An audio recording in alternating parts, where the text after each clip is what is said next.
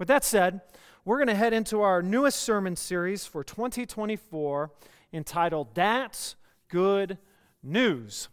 In our small groups this month, we're utilizing Shane Bishop's book, That's Good News, hence the name of our series, to help us get a little bit better at evangelism, which is one of the scariest words in all of religion.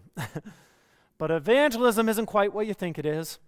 It doesn't mean that we got to stand on a soapbox at a street corner with a bullhorn. It doesn't mean that we're destined for a life like the apostles who risked life and limb.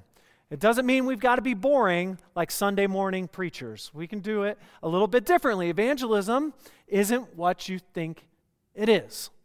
I hope to show that to you over the next couple weeks. Because simply put, evangelism is just sharing the good news with others. And no matter how many people you tell the good news to, there's always one more, isn't there? There's always one more. And as an added benefit, you can feel good while doing it.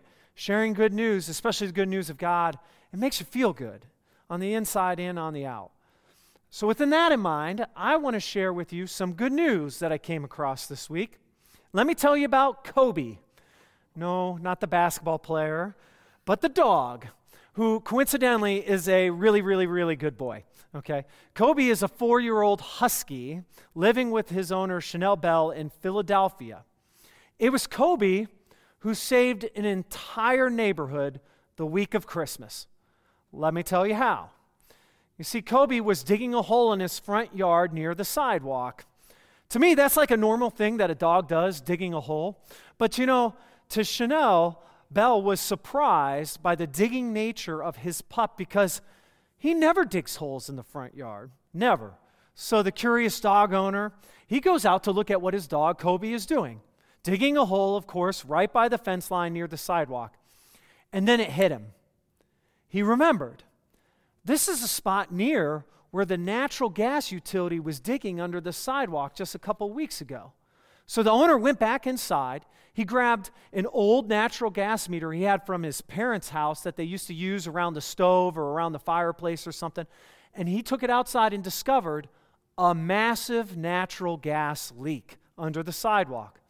Bell said, and I quote from the article if it wasn't detected by Kobe, the dog, and the gas continued to leak into our homes, we were told it could have caused serious health effects like respiratory illness, brain damage, and even death. They told me that something as simple as a light switch turning on could have caused an explosion. Now, that's some good news, isn't it? Some good news about Kobe the dog. I bet you'll be grateful the next time your mutt's digging near your rose bushes, right? uh, maybe not. I do, I do like illustrations like this, like Kobe the dog, because it proves my point that I'm trying to hammer home over the next couple weeks. Telling people good stuff is good for you and amusing, and hopefully good for all of you too. Isn't that great news? Telling people good news? Look, I think the best news that we have to share with others is the good news of Jesus Christ. That Jesus died on a cross so that we may have eternal life. Isn't that great news? Look, we're, we have to be willing to share this great news with the people that we come across, anyone and everyone.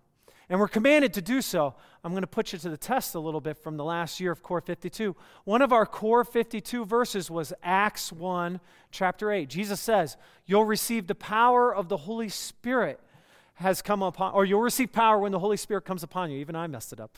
And you will be my witness in Jerusalem, in Judea and Samaria, and then to the rest of the earth.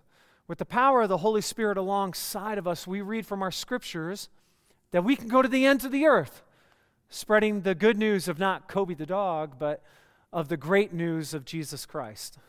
That's the gospel message. People need to hear this good news that God not only loves them, but He cares for them for eternal time. Now, this is usually the time where people start to disconnect from the sermon a little bit. I get it. People start rolling their eyes a little bit when I start to challenge them with stuff like that. Because I don't know if, if it was me when I was younger, but I used to think, how could an all powerful, all knowing, all great God really care about me out of the trillions of people that have walked on earth? Why does he care about me? I'm just nobody.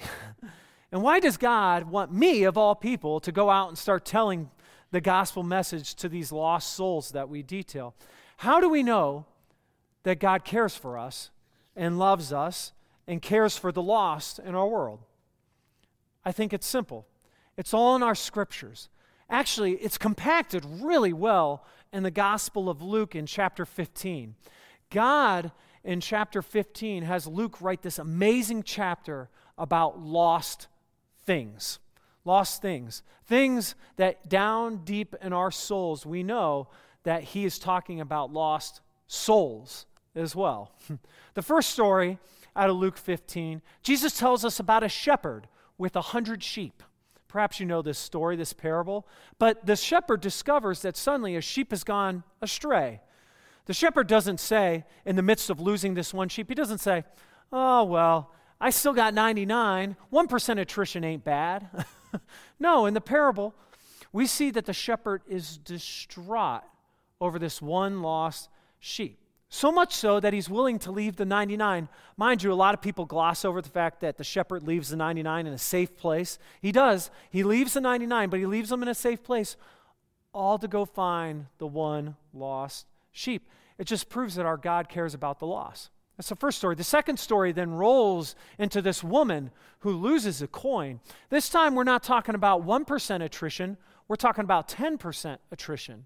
Because you see, this woman has lost one of her 10 precious coins. Now, does she just shrug her shoulders and say, ah, the couch cushion got another one?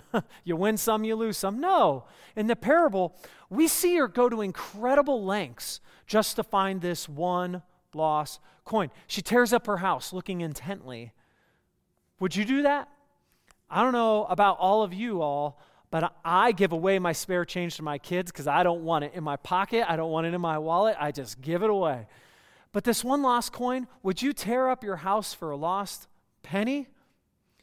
It proves the point that our God cares about the lost, no matter how inconsequential they look to people outside or to themselves, perhaps. Finally, the third parable is the most famous in Luke chapter 15. The lost objects now, it increases from 1% attrition to 10%, all the way to 100%, because the final parable in Luke 15 is the prodigal son. You know the story. A family loses their son to the ways of the world. That's how I like to say it the ways of the world. And yet, when the son finally comes home, comes to his senses, and comes back home, as Len so beautifully put it and Come Home song, the final song we sang just before, the father, as he sees the son coming from off in a distance, he, he doesn't have hard feelings. He doesn't harbor resentment. No. What does the father do? He actually runs towards his son while he's still far off in a distance, and he has this overwhelming joy in his heart. My point is, all of Luke 15, it is Luke writing to us about how our God cares about the lost. Now, a lost person could be as simple as getting lost in the neighborhood. Remember when GPSs were first a thing? I remember certain people coming into the neighborhood that I grew up as a kid trying to trick their GPS to getting lost to see if they really could get from point A to point B no matter where they went. But a, a soul that is lost is, is actually pretty similar. I think the analogy works pretty well. Because when you're trying to get to a new place for the first time, it can be confusing. And people get lost, and a soul becomes lost when you get bad advice in life. It's what I like to call bad counsel. We hear bad advice all the time. I see it written on every social media form that there is. There is bad advice out there, and for some reason, people take it as gospel. Then there are some people who get lost because they don't have GPS connectivity. You know, when we lose the satellite to our phone and you're stuck with Google Maps just spinning, that's not a good place to be. I've been there. I call that our lost spiritual connection. When people lose a spiritual connection, they get lost in life. And then there are just some people who are just insanely lost no matter what they do. They have no sense of direction, couldn't tell you which way is north, south, east, or west. People just sometimes get lost in the way that they go. We all know lost people in our lives too, don't we? People that are not metaphorically lost, but lost in their soul. People who have strayed away from the path, people who have started out on the path but then fallen away from it. We have people who can't even find the path, even when it's right in front of their stinking faces. and when you're lost like that, I think there's something interesting that we fall into bad habits. We fall into the ways of the world, as I said earlier. Because the ways of the world, we try and shove anything in this God shaped hole that we have in our soul. We'll try to do anything to fill this hole that's in our life when we're lost, whether it's filling it with power or sex or drugs, or that's just a few things that are out there that you can try and fill your lives with. And last week, I posed a question. You're probably sick of it by the end of the sermon. Uh, are you excited to share your faith? I get it. It's hard at times, sometimes with the way religion and churches work, to get excited about your faith. This week, I want to pose another question Do you care about the lost? Or are you, like me, sometimes just giving away the coins as excess change? Let me ask you again Do you actually care about the lost? Do you care about those who are in the pit of despair, wandering in the wilderness? As Jesus puts it in the parable out of Luke 15, he says this about the in the parable of the lost sheep. He says, Which one of you, having a hundred sheep and losing one of them, does not leave the 99 in the wilderness and go after the one that is lost until he finds it. When he has found it, he lays it on his shoulders and rejoices. And when he comes home, he calls together his friends and neighbors, saying to them, Rejoice with me, for I have found my sheep that was lost. Just so, I tell you, there will be more joy in heaven over one sinner who repents than over 99 righteous persons who need no repentance. Uh, part of the good news that Jesus is telling us we have to share is that, and don't get mad at me, once again, this is Jesus saying it, not me.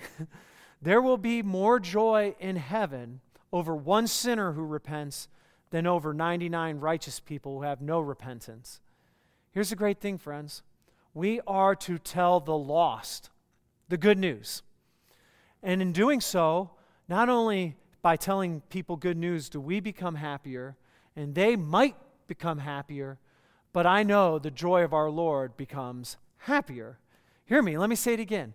Doing these hard things like evangelism, speaking to people about God at work, our homes, uh, uh, our workplaces, wherever, when you do that, you bring joy to God.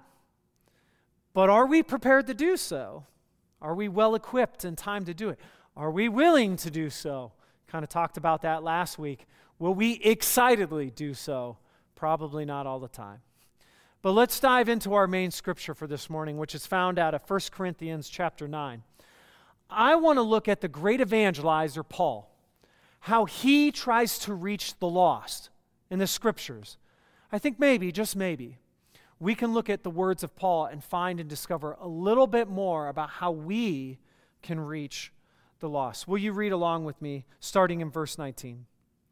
For though I am free with respect to all, I have made myself a slave to all, so that I might win more of them. To the Jews I became as a Jew in order to win the Jews. To those under the law I became as one under the law, though I myself am not under the law, so that I might win those under the law. To those outside the law, I became as one outside the law, though I am not. Uh, I am not free from God's law, but am under Christ's law, so that I might win those outside the law. To the weak, I became weak, so that I might win the weak. I have become all things to all people, that I might be all means save some. It doesn't say all there, it says some, mind you. I do it all for the sake of the gospel, so that I may share in its blessings. Friends, this is the word of God for the people, God. Praise be to God. Will you pray along with me this morning? Well, Heavenly Father, may the words of my mouth and the meditations of all of our hearts, may they be found holy and acceptable in your sight, for you are our rock and our Redeemer. Amen. You know, Paul is something that not many of us are willing to be. Uh, not just an evangelist, which I get is difficult, but he's a flexible evangelist. Flexibility is not one of my great attributes, both physically and metaphorically. Uh, just to prove it, I'm going to try and touch my toes this morning. And this is about as far as I can get with trying. Uh, I could have Andrew come up here, jump on my back, and I still wouldn't get much closer. Uh, for a weekend warrior, uh, as a runner, I like to think that I'm in good shape. And yet, I'm still not very flexible. And I think this is a nice metaphorical illustration for who I am as a person because I'm not uh, as flexible in my personal life as I should be either.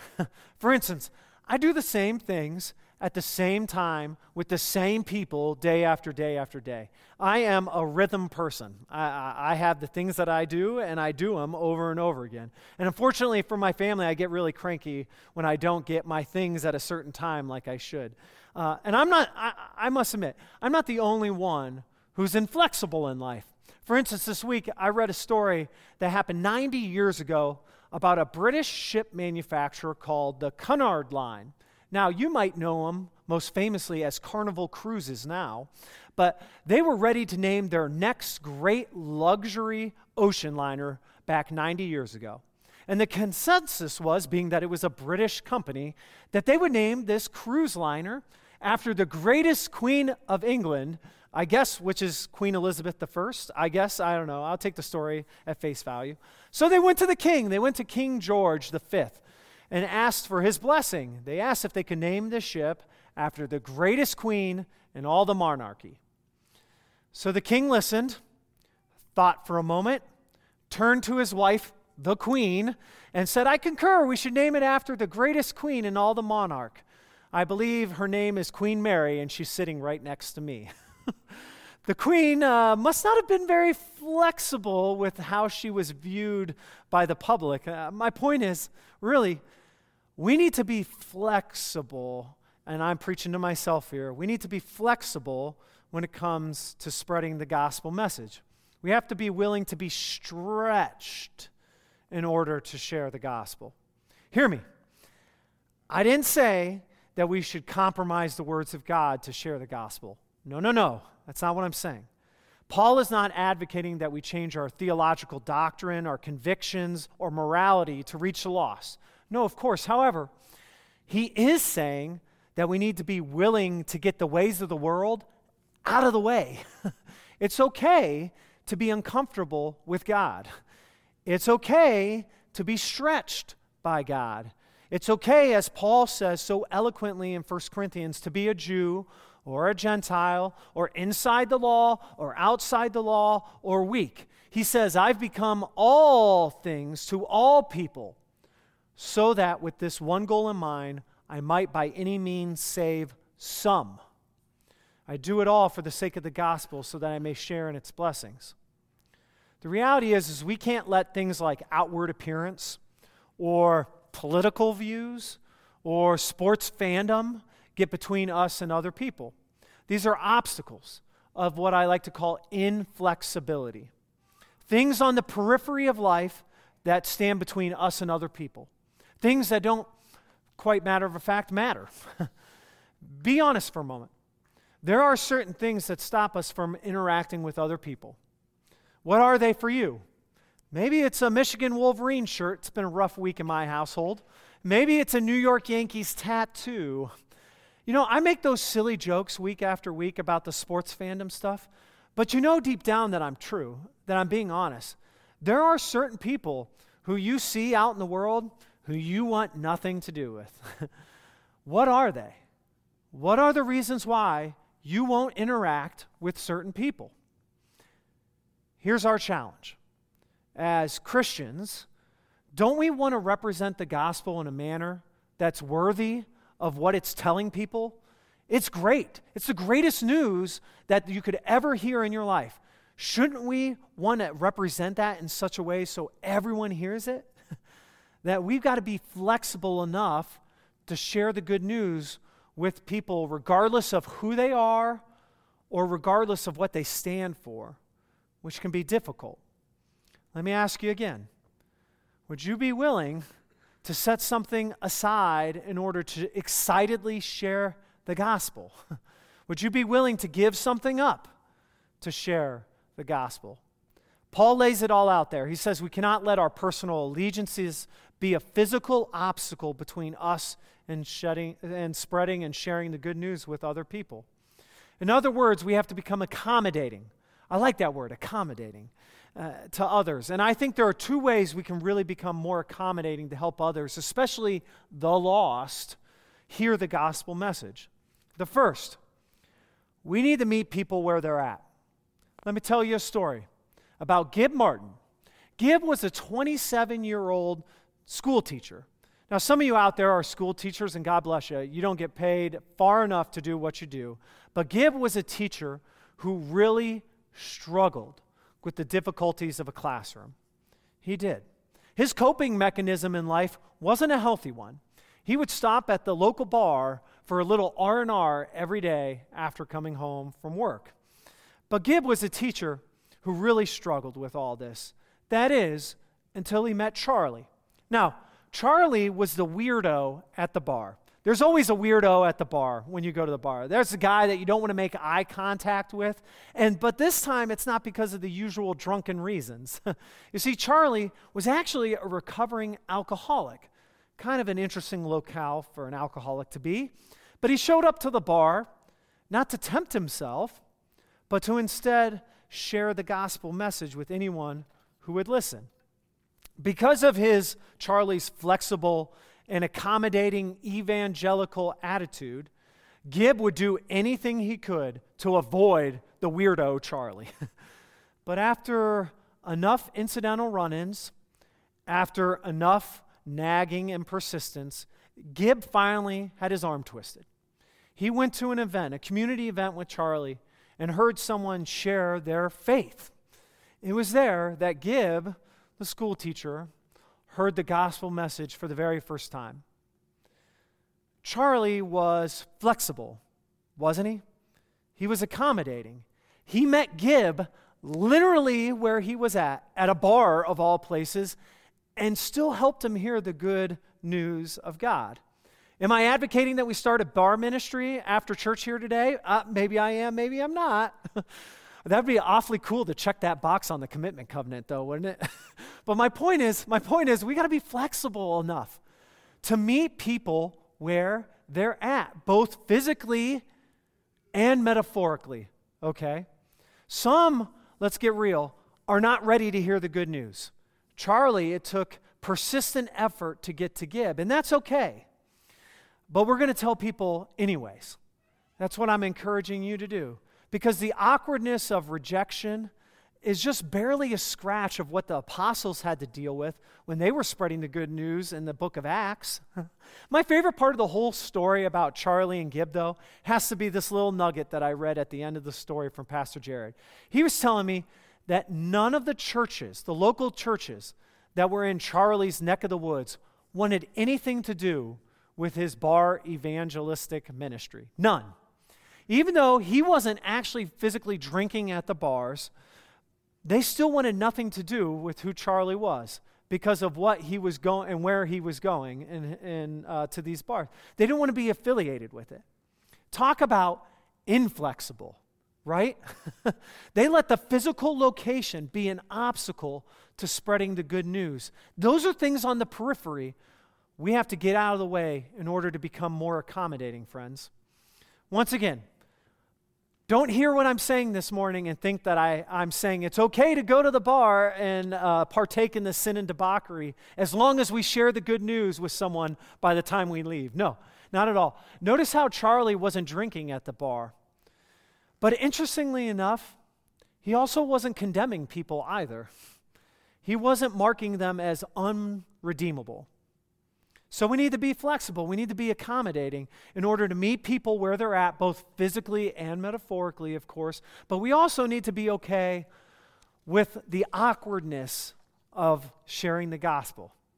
Look, you can't be so inflexible that you allow your own pride, your ego to reign supreme in your life.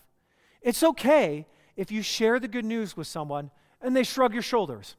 It's okay if you share the good news with someone and they swear at you. I've been there. so far in our small group uh, book, That's Good News, I've actually really enjoyed reading about all the failures that Pastor Shane Bishop went through in his evangelistic ministry. Look, I'm not, I'm not cheering for people to fail. It'd be awfully cool to hear the stories of success, right? But it's also nice to hear the failure stories because it's a reminder that there is an instant success while doing evangelism. There isn't. Why? because telling people the good news isn't always good for people in the moment that they're standing in. You see, what happens is when we spread the good news, it's like planting a seed in someone's soul. A seed that is too small at first to fill the hole that's in their life. But as the seed grows and grows and expands, it fills up that hole that is in someone's life. You never know when that seed may sprout, when you plant it. So that's our job, to be sowers of the seed. That's another parable of Jesus. We are to be sowers and throwing the seed and scatter it wherever it may lay hold. Somehow, though, there are times that we think if I just throw some seed on the path, ah, it's going to sprout the next day. Even in the gospel stories of the apostles, we don't see it work like that. Why do we think that if we just tell someone about Jesus, they're instantly like that going to turn into a great disciple? It doesn't work like that. You, you got to be thinking like the crazy guy, the weirdo at the local watering hole. You got to think the long game. You got to be brave enough to share the good news, to take a risk for Jesus, because you are planting seeds, friends. You are. And those seeds may take years to harvest in the life of one of your own children who have fallen away from God after being grown up in a church home. It may take years before someone comes before Jesus Christ, maybe even on a deathbed, to claim him as a Lord and Savior. The seeds grow, friends. They just may not all grow as quickly as we'd like them. But if you allow your pride and your ego after a couple of failures to be too much for you to share the good news, friends, you got to overcome that fear. You've got to come overcome that failure. So in summary, I got to ask you, are you willing to share the good news? Are you willing to share it to the lost, even if they don't want to hear it at first? Are you willing to search and seek out the lost where they're at to tell them?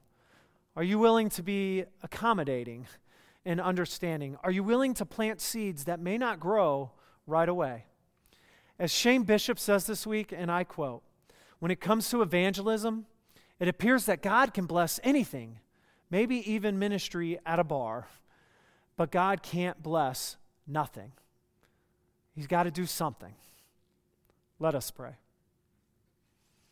Oh, Heavenly Father, we know the challenge in life is to really spread the good news to everyone that we meet. Help us to overcome our fear, Lord. Our fear that we're inadequate, our fear that we don't know enough, the fear that we don't know how to approach this person, the fear that we have over certain people. Lord, help us overcome them to spread your good news. Lord, we love you. And it's in Jesus' name we pray. Amen.